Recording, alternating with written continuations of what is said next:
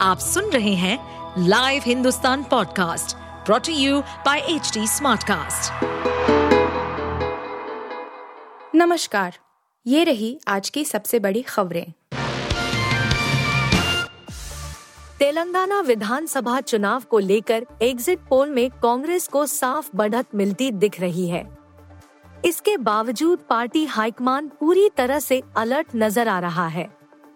India today की report के मुताबिक, कांग्रेस अपने विधायकों को बेंगलुरु या किसी और शहर भेजने की तैयारी में है ताकि कड़ा मुकाबला होने की स्थिति में खरीद फरोख्त से बचा जा सके।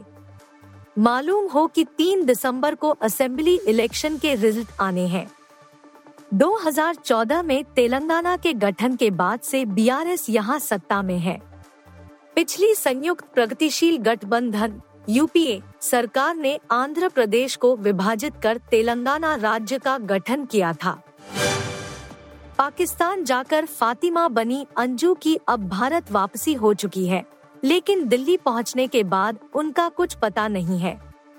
इधर उनके बच्चे भी राजस्थान में उनसे मुलाकात करने से इनकार करते नज़र आ रहे हैं। इससे पहले भारत में उनके पति अरविंद ने भी अंजू को लेकर पूछे जा रहे सवालों पर नाराज़गी ज़ाहिर की थी। कहा जा रहा है कि अंजू बच्चों को पाकिस्तान ले जाना चाहती है। पाँच राज्यों में चुनाव खत्म होते ही एलपीजी सिलेंडर महँगा हो गया है। आज यानी एक दिसंबर 2023 से दिल्ली से लेकर पटना और अहमदाबाद से लेकर अगरतला तक एलपीजी सिलेंडर के रेट बढ़ गए हैं।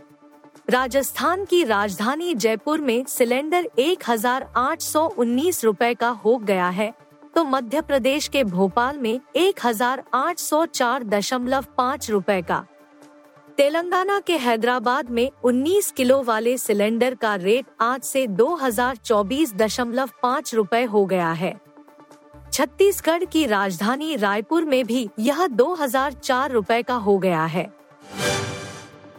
भारत और ऑस्ट्रेलिया के बीच जारी पाँच मैच की टी सीरीज़ का चौथा मुकाबला आज यानी एक दिसंबर को रायपुर के शहीद वीर नारायण सिंह अंतर्राष्ट्रीय स्टेडियम में खेला जाना है। इस मैच से पहले टीम इंडिया का उपकप्तान बदल गया है।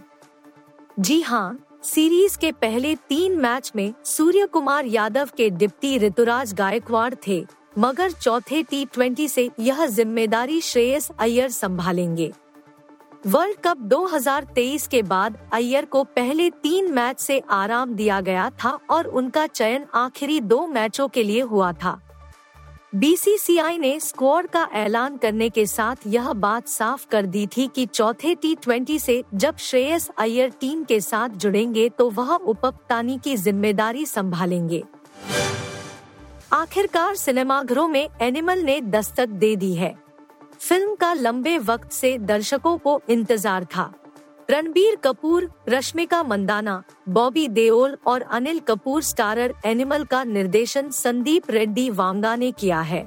फ़िल्म को लेकर दर्शकों में ज़बरदस्त क्रेज देखने को मिल रहा है और एडवांस बुकिंग रिपोर्ट में एक्साइटमेंट देखा जा सकता है। साल 2023 की तीसरी सबसे ज़्यादा एडवांस बुकिंग वाली हिंदी फ़िल्म का रिकॉर्ड एनिमल के नाम हो गया है। सैटमिल की रिपोर्ट के मुताबिक फ़िल्म के अभी तक कुल तेरह लाख बावन हज़ार पाँच सौ अठहत्तर टिकट बुक हो चुके हैं, जिससे तैतीस दशमलव नौ सात करोड़ रुपए की कमाई हो गई है। आप सुन रहे थे हिंदुस्तान का डेली न्यूज़ रैप जो एच टी कास्ट की एक बीटा संस्करण का हिस्सा है। आप हमें फेसबुक ट्विटर और इंस्टाग्राम पे एट एच टी या podcasts@hindustantimes.com पर ईमेल के द्वारा सुझाव दे सकते हैं।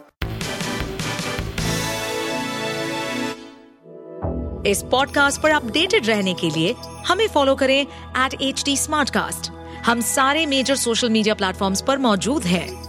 और ऐसे पॉडकास्ट सुनने के लिए log on to W W W dot H D smart cast dot com